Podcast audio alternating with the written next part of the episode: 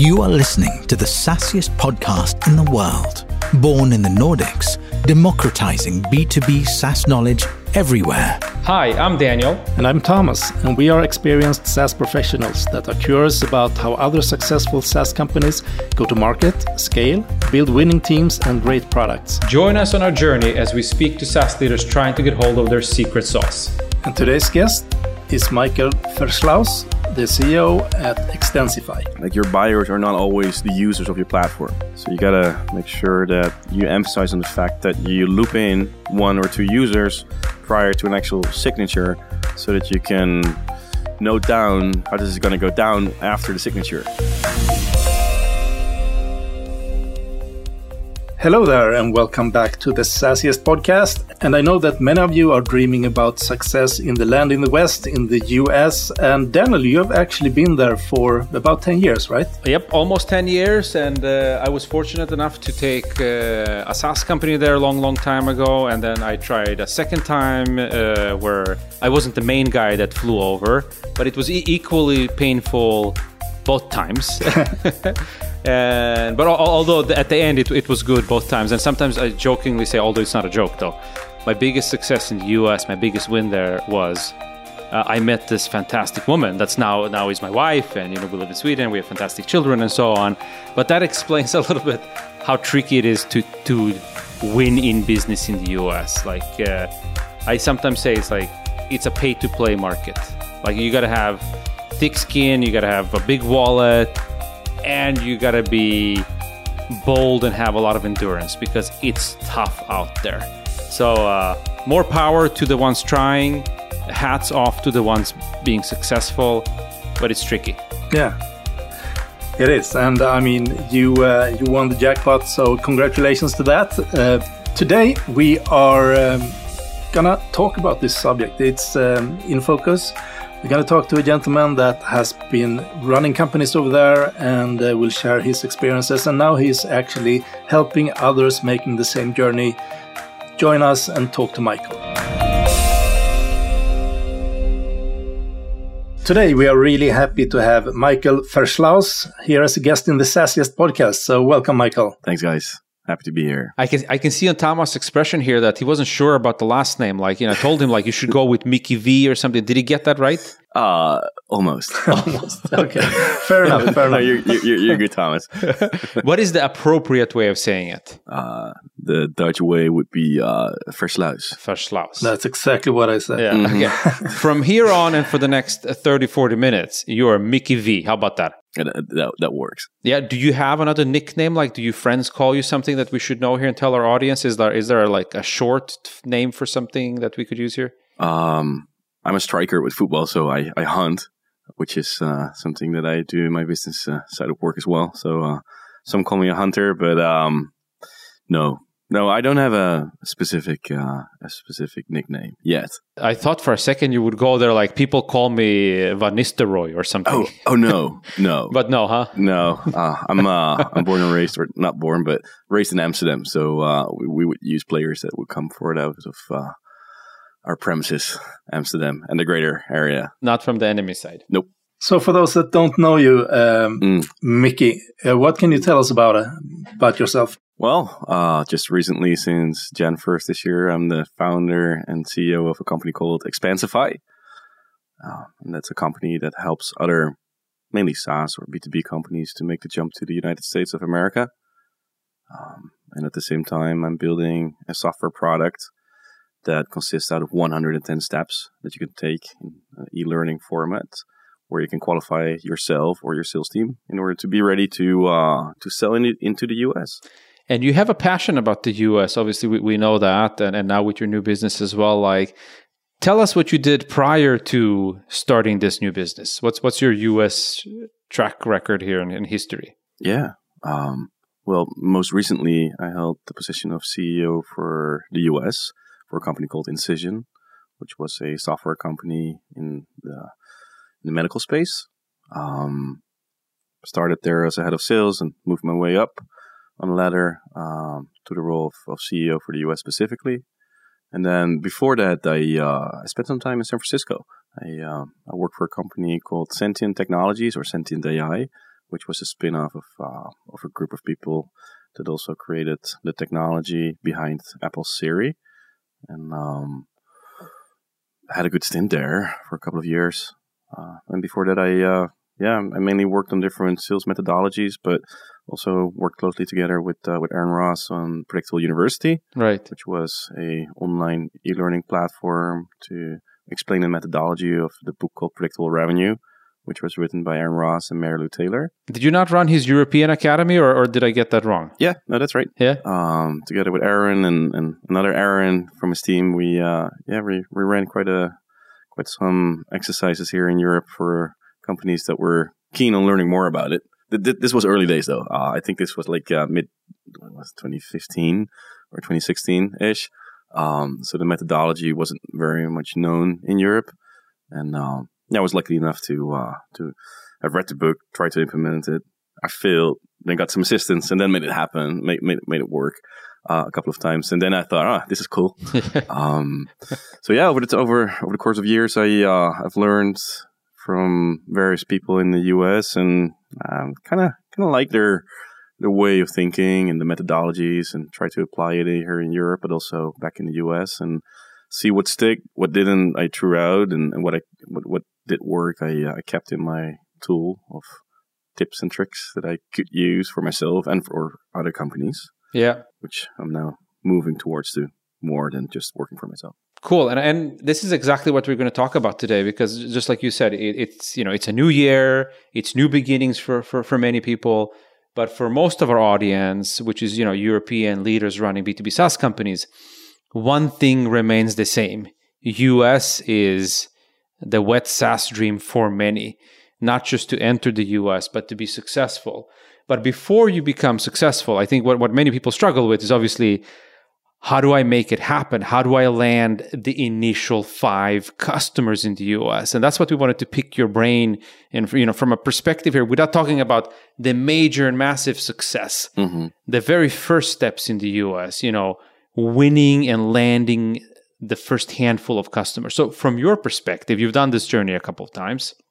You've seen many other companies do it, some more successfully than others. But what would you say in terms of preparation time? Like, is, is there anything you've seen that companies that have been more successful to land this, you know, the initial customers or the initial first three customers, have they done anything specifically in order to identify that their offerings will land well? That's a very good question. I guess there are a couple of different answers I can give, but like some of the companies, they grow customers organically, like especially the younger companies who create a lot of content on certain topics that are important for the ICP of their their product. Um, I mean, content is can go viral. Um, so I've seen a lot of companies that are very successful in SaaS that grow them organically, but by accident. Mhm. Um, they specifically decide not to follow up with them un- until they think that they're ready to to hone in on that specific market because uh, it's not easy. Like just recently, I spoke with a company in uh, in Den Bosch, which is a smaller city in, in the south side of the Netherlands, and uh, they had they, they won an RFP, um, but then they in, in the US, but then they realized that um, or they actually have been told that they can't um, become their vendor of choice because they're not registered in the US, um, and therefore they then in the end have not won the deal.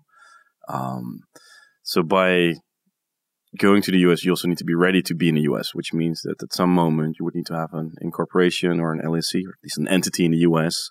Um, there's all kinds of things that you would need to have in place if you want to actively sell in the US. Do you have to have that? Because I mean, if you sell across Europe or other geographies, usually you, you don't need to set up, uh, you know, companies all over the place. But but is that particularly in the US important to have a, a company registered there? Would you say? At some moment, uh, it will be. Yeah. Like if you're trialing it, you don't have to. Okay. So you don't have to be in the US um, or have to travel to the US or have an entity if you want to get started.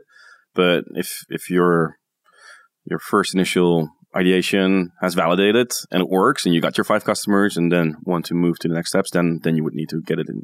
Okay. The reason for that is uh, from procurement point of view. There's quite a few companies, uh, also from from legal point of view, that don't want um, to pay con- um, uh, companies that are not listed in the US. Uh, sometimes the data can't leave the country, so you would need to have a server from AWS or another provider to be in the US. So all of those things um, make it very hard to to run a business effectively. Um, also from a tax point of view, Yeah. um, because if you keep getting paid from the US to to Europe, then it will become a challenge at some point. Right. But um, coming back to to the first five customers, now you can actually do everything from here, and it doesn't take that much time to prepare. I'd say like um, if you want to do it well, which I would recommend, uh, it, it will set you back a quarter. Uh, but but yeah, not not more than that. Yeah. Um, you would have to to to figure out: Do I want to close those first five deals myself, or do we want to use uh, a partner network? Um, there's quite a few businesses that rely heavy on, on, on partners, but I normally like to stay in control and do it myself. Yeah. So, um, for the sake of, of this podcast, everything that I'm going to be explaining is about doing it yourself as a SaaS company, not through referrals or through partners. Right. Because if you, if you nail it yourself, then I think that's very much the basis of becoming successful. And then all the other extra avenues of, of, of revenue will be helpful, but it will not be instrumental to the success or it will not determine your success. You can do that yourself. All right. So, uh, do you have a story about how how you landed your first customer in the US for a company you worked for, or so? Could you Yeah. Talk us through it? Yeah, so when I was working for Incision, um, we sold an e-learning platform that allowed folks who worked in hospitals to prepare themselves. So it consisted of over 600 modules that have been created in hospitals by surgeons uh, to explain to the perioperative staff, which are nurses or, or medical assistants, surgical technologists, to how to prepare for their surgery, for their work. Um, so initially, we sold the product to those who were overlooking so initially, we sold the product were overlooking uh, perioperative staff, so the nurses and every everyone who's not a surgeon. Um, but we focused on, on, on C level folks there. Whereas we, at some moment, decided to have a look at the operating room, and we identified all the different people in the operating room, and looked at the challenges that they have. Um, so it turned out to be that there's quite a few people in a, in an operating room. Um, so it's the surgeon, surgeon assistant. There's someone um, who's looking after the patient from a nursing point of view. Um, sometimes when the patient goes under, like anesthetically, uh, there's someone who administers that. Then there's a surgical technologist. Uh, sometimes one or two students. It, it's quite a few people. Um, but then the different or the years of experience that they have in the operating room differs. So the surgeon has the most from an academic point of view, and then it's a ladder down all the way to the surgical technologist, uh, who only had uh, two years um, in college, and they had to have like something in biology, but it wasn't mandatory. Um, so we looked at like, all right, who has the biggest learning need, um, and who doesn't know much yet from everything that we're about to explain. So we're pretty much turning it around, and instead of uh, selling to surgeons and um, to VPs of educations and, and, and, nursing managers, we decided to to take a different route and started focusing on surgical technologists. Um, and that turned out to be a golden move because they were in need, in a big need. Um, and instead of hospitals, we started focusing on, on educational institutes like like uh, colleges, where those surgical technologists would go to school. Mm-hmm. And the difference that we made is that at some moment we found a website that was uh, the, the something for surgical technology. I forgot the, the exact name, but we found a curriculum of something that they were educating the students. And what we decided to do is we, we took that curriculum and we built out our program in the system following the criteria of the curriculum. So we pretty much hand built a curriculum that with the work that we've done was very easy for us to do. Yet for a lot of Americans, that was very impressive and very new uh, and a different way to educating. Right. And that made a difference because once we start selling this to the to the colleges, uh, well, we landed the first one pretty fast actually. Um, the College of Western Idaho in in, Bo- in, in Boise, Idaho. Okay. Um, she started using okay. it. Okay, and yeah. I, I got to ask you, uh, Michael. So, did you not do colleges in Europe? So, was this like when you went onto the U.S. and analyzed the U.S. market? You saw that there's an opportunity to go to colleges, but you did hospitals in Europe. Is that true? That's right. Okay. Okay. So essentially, you, you identified a new type of Yeah, we did. customers, if you may. Yeah, yeah, we unlocked a new type of customer that, um, in the end, I've, I've never seen such a, a good product market fit. What we built was a 100% fit with what they needed. And they needed it because of a couple of things, but um, pass rates in the US are very important because uh, it's pretty much the, the, the ad that you have for college, right? It's, it's your pass rate. You start with 100%, then you can only lose it. Right. And then there's two ways there's private school and, and public school. Uh, well, you can imagine that for, for private schools, it's very important to, to have it. But also for public schools, there were ways for students to get financial aid. Um, so, so pretty much the, the program could sell itself if we were able to tap into the, the financial aid system. We created a barcode that through Barnes and Nobles, which is one of the, uh, the companies that created, uh, digital books, or ebooks in this case, um, we could be listed in the college for no money whatsoever. No money whatsoever. Uh, I think it's just another like hundred bucks per student. It was, uh, but it was a no brainer for for for some colleges to start using it. And uh, yeah, the first college they uh, they put it on uh, on a Facebook group. Uh, how happy they were with us, and that landed twelve or fifteen new leads from those 12 to 15 new leads, we closed another seven and eight. And before we knew it, in the first year, we had over 50 colleges using our technology. That's cool. But you mentioned I- Iowa. That was the first one that sparked it, right? Uh, and how, how did you get that customer? Well, uh, we pitched it online in the evening hours. Uh, be prepared to uh, to work uh, weird shifts if you're doing it from Europe. Um, we worked from noon till 9 or 10 p.m. until we were kicked out of the building um, to cover the time difference. Uh, we have had quite a few demos um, with colleges all over the US during late afternoon, evening hours. And pretty much it didn't change as much as we would sell here in Europe. I mean, we came to the table prepared.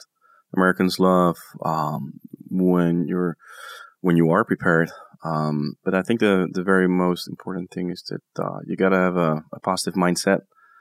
Uh, you gotta be wired for success. I think the, the, difference between selling in Europe and in the US, and in the US everything is bigger uh, and, and, just different in a in, in a way.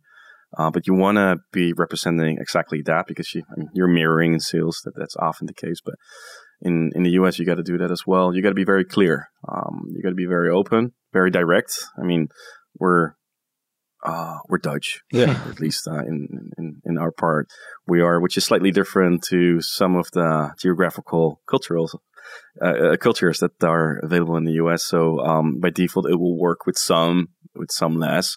But we decided to stay true to ourselves and, and just try to stay in control about what it is that we were doing, like leading the conversation. Americans have a, a, tend to to take over uh, and take you hostage in, in, in a meeting that you set up. Hmm. Uh, so you gotta you gotta make sure that you you stay in control. Um, but I think that the the most important things that we've done is we created a level of awareness. So we completely understood that we can't fast track people in sales, right? So people start unaware, and the very next step that you would need to take them to is awareness. The first thing is problem aware. So they got to be aware about the problem that it is that they're facing that you're actually allowing them to help uh, them with. Only then you can move to solution aware and then to vendor aware. There's a, there's a chronological order of things that you can't bypass. Uh, from there, you can move them to interested, and from there, you can move them to evaluating once they themselves decide to go down that route with you. Right. So what you got to do is you got to have to, or you got to be fully aware of, of, of where they are in the journey and then you have to create a lot of content and, and information for them to to provide to them to help them through the funnel. Yeah. Um, so you got to be very specific and, and prepared. Yeah. So I have a couple of questions for you here because I think this is probably the, the, the first big lesson of the day here, if I'm understanding you correctly. Yeah, sure. Uh, because to me, it sounds like you had success in your home market or home region here in Europe and EU selling to hospitals. Did you try selling to hospitals in the US and it didn't work out? And that's when you decided, like, let's think, you know, outside of the box. And that's how you ended up with colleges. So did you have a first attempt selling at hospitals? We did. Yeah. We tried. And it didn't work out because. Well, I wouldn't rule out that it didn't work. I mean, it has worked, but marginally. Uh, we, we sold to operating rooms or those who are, are working in operating rooms. So we, we, we tried cold calling them. Um, it's hard to get through a system. Like emails didn't work. Uh, there's uh, patient information in hospitals available, um, so they have multiple servers, or your emails will be uh, stuck in some kind of a server, um, so it would not end up with a person who would actually where he wanted it to end up. Yeah. Uh, some some IT system administrator normally responded automatically to stuff Yeah. like this, and um, so email out of the box that that that didn't work. Yeah, and that's what I wanted to confirm here because I think I think what you're saying is really really important and so true for so many companies because you had a product market fit in Europe Mhm. and then you like to use your example you think like where we're so successful selling to this ICP in this case the hospitals we're just going to sell to the hospitals in the US but just because your product market fit within one group or one ICP here doesn't mean you will have that in the US. So I think it was very clever what you did here that you took the data of the early attempts to selling there and realized that actually the low hanging fruit for us is not the same ICP in the US as we have in Europe. We need to have a different type of target here, which is the schools. And I think sometimes people underestimate, they think that oh, we have so much success in Netherlands or in Denmark or in France, wherever their home market is. We're just going to do copy paste and have success in US. And I, I think what you're explaining here is that it's not that, you know, cut and dry and clear at all times. Sometimes you have to rethink your ICP in this case. Yeah, I would say all the time.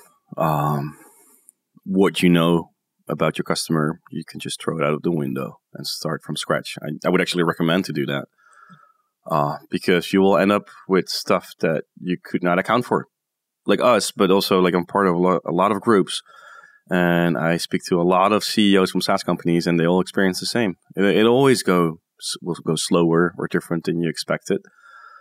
Um, so yeah, no, this this was born out of frustration, but also about uh, the the urge to find something that does work. Because cold calling to an operating room, like people are actually saving lives there. Yeah, yeah. You're not a priority at all. Yeah. Um, so we found them at events um, and through the through through colleges.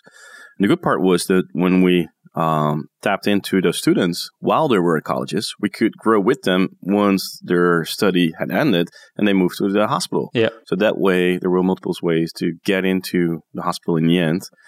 It's just a longer route, um, maybe financially less appealing, but in the end, more rewarding than doing it the other way around. So, how did you work with references in the early days here? Um, because, I mean, if you come, you're new to a market, and uh, you know, naturally, your um, your prospect want to know who else are you working with, uh, and you need to you need to show some proof that that you're a you know serious player in the market. Any any tips there, or or any experiences from your side? Yeah, I think the most important part is trust. Like people need to trust you um, before you can close any deal. So need to trust you and or your organization. So you got to build it up fast. Um, and the very most important thing that you can do is you want to create deep knowledge about their industry and about the challenges that they're facing. So you want to be a respected um, conversation partner. Uh, so it, it all starts with that right? Um, and then from a commercial point of view, like once you have triggered them, um, you can use a trigger for anything, right? It could be a, their their most important challenge. It could be something that they're facing now or that they're moving towards to. You got to create or find an obstacle that they're having in their path to get to that point where they want to go, right? Um, what we've done is we wrote a lot of content about this topic, Mhm. um, content from a marketing point of view, or but also from from a sales point of view. And what you want to do is create as much content around it and, and coin a phrase. Like find something that works in that bubble where they're at that relates to you. Um, that builds trust from a respective point of view for, for you as a person who's talking about it, but also for your organization because you seem legit, like you know actually something about this topic, and most of the SaaS companies actually do. Uh, but not all of them are out there creating a lot of content on this topic. Um, so once you found that trigger to talk about a certain topic and the obstacle that's holding them back from getting to success, you want to take them to the bad state of mind. So the bad state of mind is where they're experiencing this this challenge, right? Like it could be a financial pain, a strategical pain, or a personal pain, something needs to be there that's not working well for them. And then you want to take their hand and, and, and tell them, hey guys, it doesn't have to be that way. Um, and this could be done through a cold call, it could be done through through online efforts. You want to take them to a better state of mind. Um, but then there's a gap, right, between where they are right now and where they want to go. There's a, a great book called Gap Selling um, that has been written about this specific topic. But the most important part is that there needs to be contrast before and after. And this is where, indeed, uh, to your point, Thomas, they want to have proof. They want to see, like, all right, this guy is like talking about the right things. I have these challenges. I might believe him, maybe not. Uh, I need proof. So at that moment, you come with testimonials, customer stories of other clients that you have helped before or, or currently helping. Um, and then you take their hand towards the next step. Like I think it all comes down to making sales predictable and scalable. Um, so I'm, I'm, not pitching my my product, but um, we have 110 steps created um, to help customers understand. All right, where am I right now? Yeah. At what step, and what do I need to do in order to take them to the next step? So and hopefully you're not at step one, right?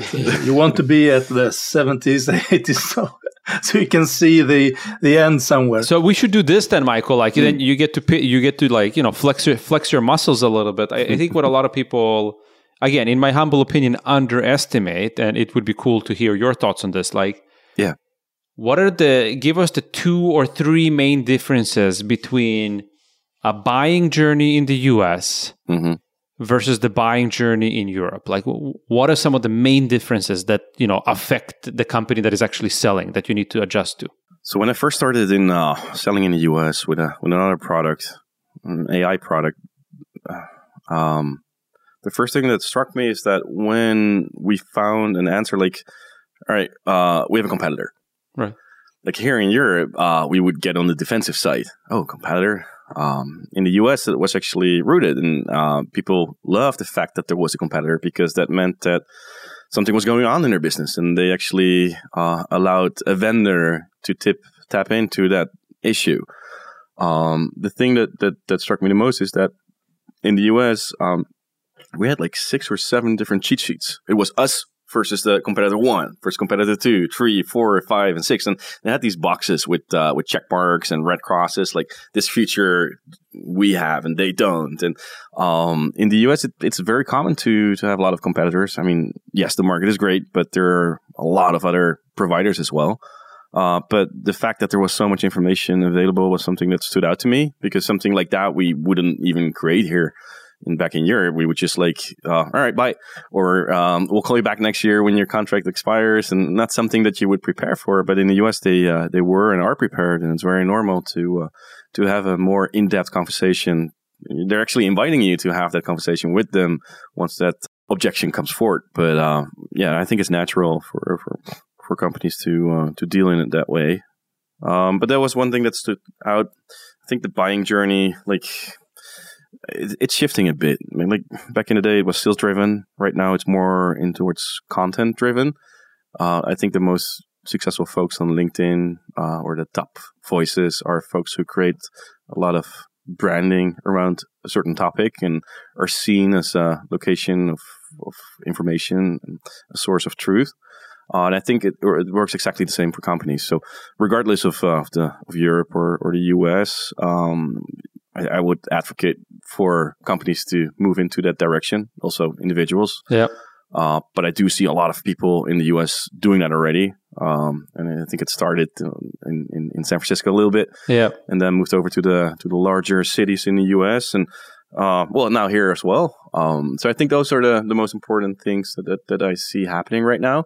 What about uh, this? Is my personal opinion. I, I, I, spent many years there trying to learn the American way of sales. And one observation I had, and I've heard that from others as well, and it just might be that I'm completely off or wrong or the, the products I sold, but mm.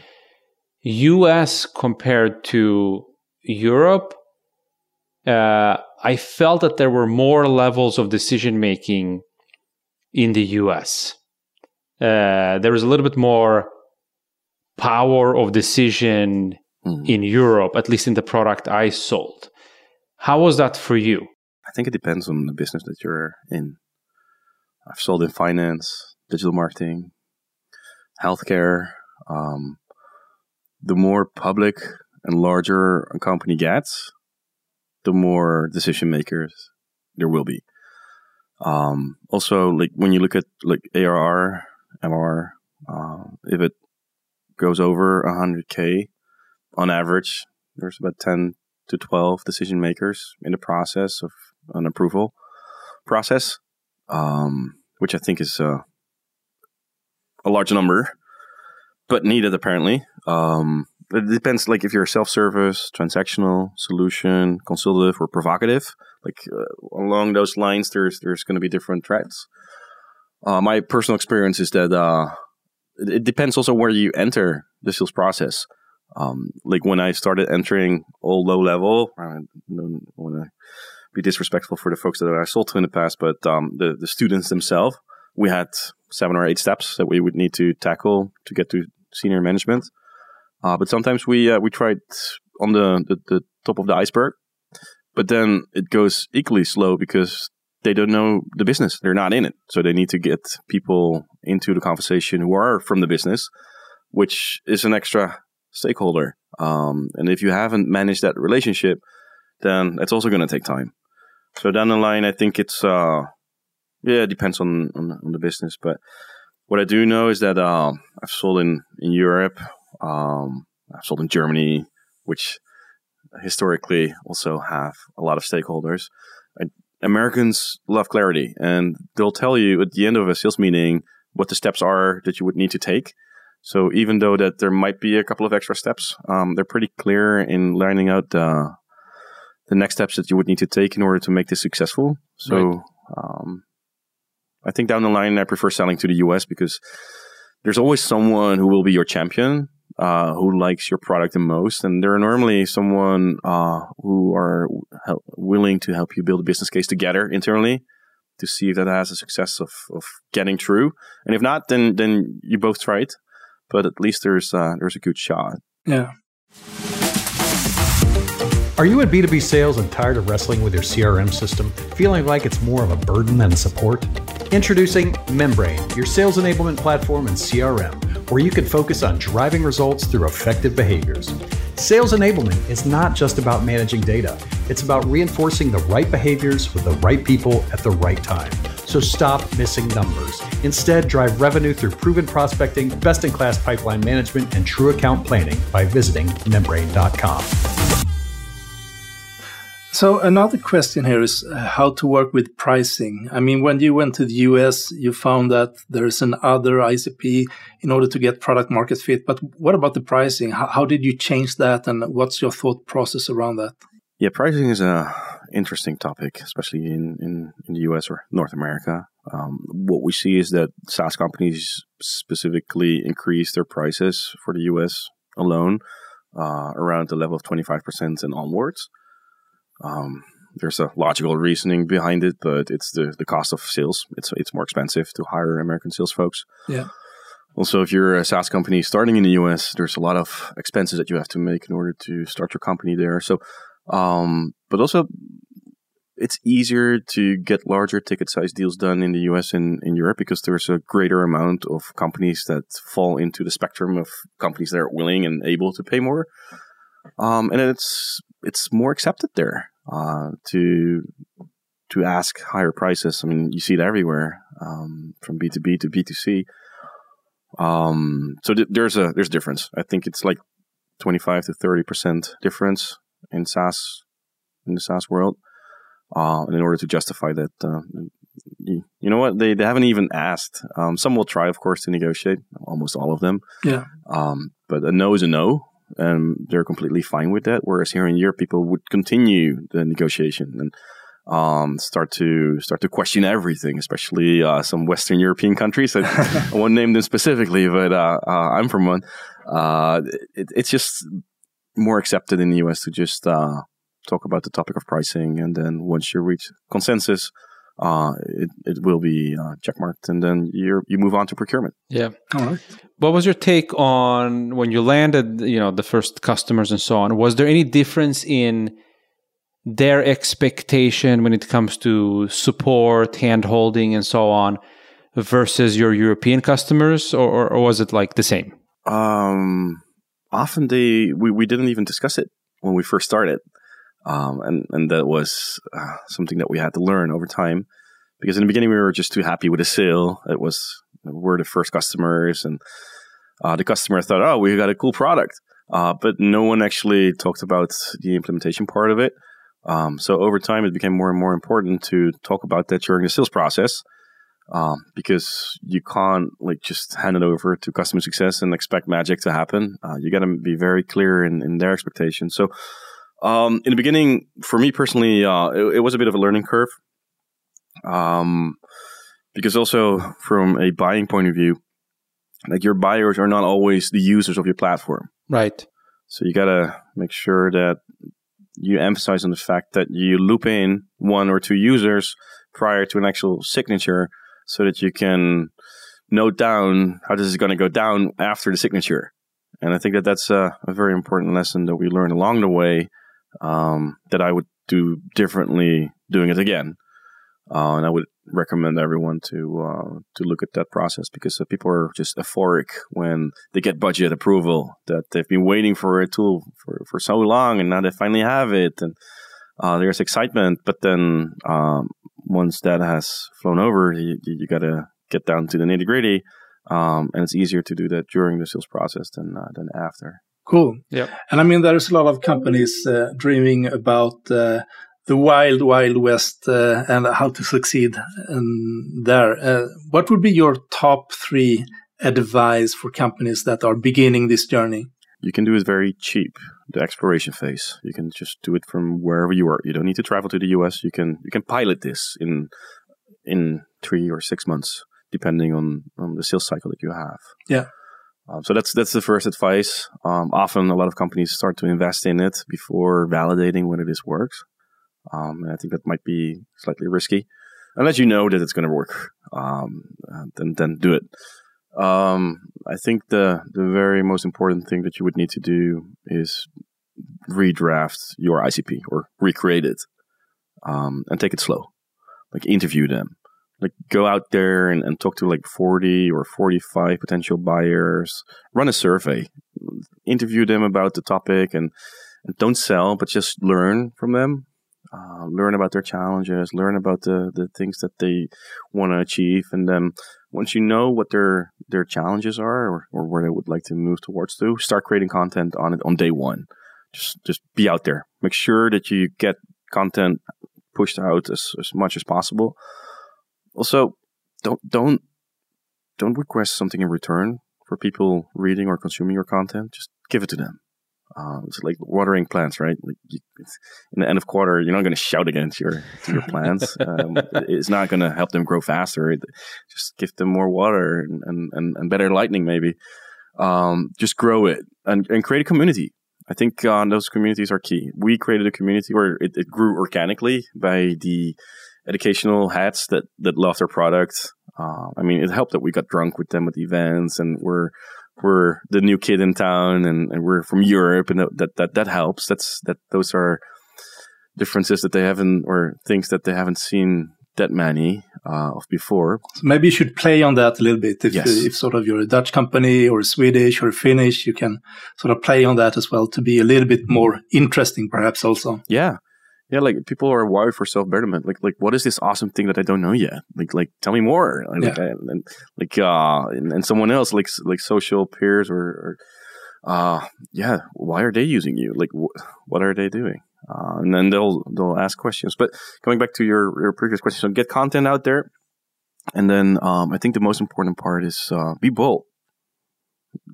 People are often not bold enough. They're they're not wired for success. They have a mindset of a beta, uh, and, and and that will bring you not as far as us being very strong and, and know that you're going to make a difference. I think that that is the most important lesson for everyone. Like you, you can learn all the sales tricks and, and, and stuff, but you gotta you gotta be wired for success. You gotta have discipline, and you gotta you have to be out there and, and make the numbers. And I think the most important thing still, like that, that I personally uh, fall back on, um, and I'm, I'm, old school, but I love cold calling. Um, and in the US, we have been very successful in cold calling. after we learned how to do it. Like first time, the operating room it was a no go, uh, but then later, once we learned how it worked, I mean, if it's all about timing there's tons of tools out there, like uh, like ConnectAndSell, for example. You can load up a list of like 200 or 300 accounts, and the system will automatically dial five or six at the same time. And then once someone picks up, they'll put you through to uh, to to you, and, and you can start interacting with them. So it takes away the the dialing time and the time that you lose trying to get a connect. And then it's all about like you as a person uh, but if you train well, and if you know your your prospect or your ICP well, then at some moment you'll know what their triggers are to to talk to you, and what the obstacles are that, that they're facing, and then you can talk to them, and over time get better. Um, so the content is the the long journey to become a respective organization, and I think within less than, than two to three years, uh, leads should float your way. But the first and second year, uh, it's going to be tough um, you would need to do old school sales or you need to have people that are comfortable doing so. Yeah. Um, and those need to have a, a, strong mindset of making a difference. So ideally you have someone who's done it before or someone who's very talented and, and could learn fast. Um, but those are, I think, the recipes to, um, to conquer, uh, start the US market. All right.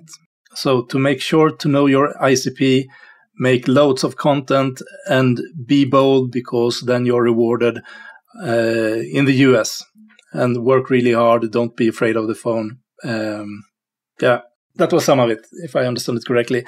So, looking in the future for you, Michael, uh, what's um, I mean, you're launching this new company and product. Where are you in the, let's say, two or three years?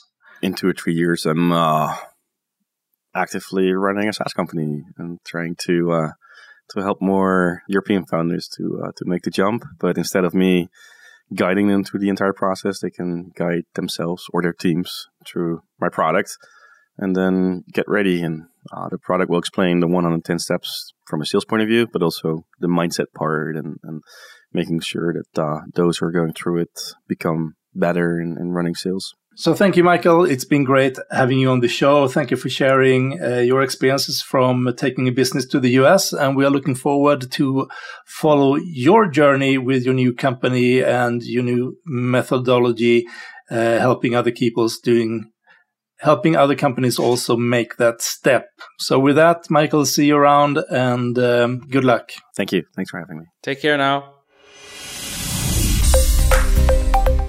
So, Daniel, what's your takeaway from the episode? Thomas, that's a good question. And there's one really big takeaway. But I can see in your face you're smiling. That's probably your takeaway as well. And you always complain that I go first, yada yada. So I'm gonna I'm gonna hold off on this one for you. So another big thing that uh, I think he also said is US is very competitive. It's very crowded, and don't for a second think you're doing something unique that there's not another solution to. There's at least 10 other people uh, and companies that do what you do.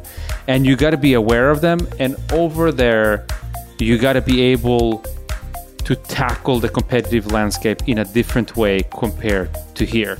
Because w- whether you want it or not, I know here in Europe we never talk bad about competitors. I'm a big fan of that. We even say, like, we encourage you, take a look at them. This is what we do. We always focus on ourselves and so on. But you should know that your competition in the US, they have a battle card on you. They will try to find whatever weaknesses you have. They will try to exploit them. They will try to display them. If you don't have any weaknesses, some companies will even make them up. so have your battle cards ready, understand your competitive land- uh, landscape, and be ready to maneuver that because it's tough out there. Yeah.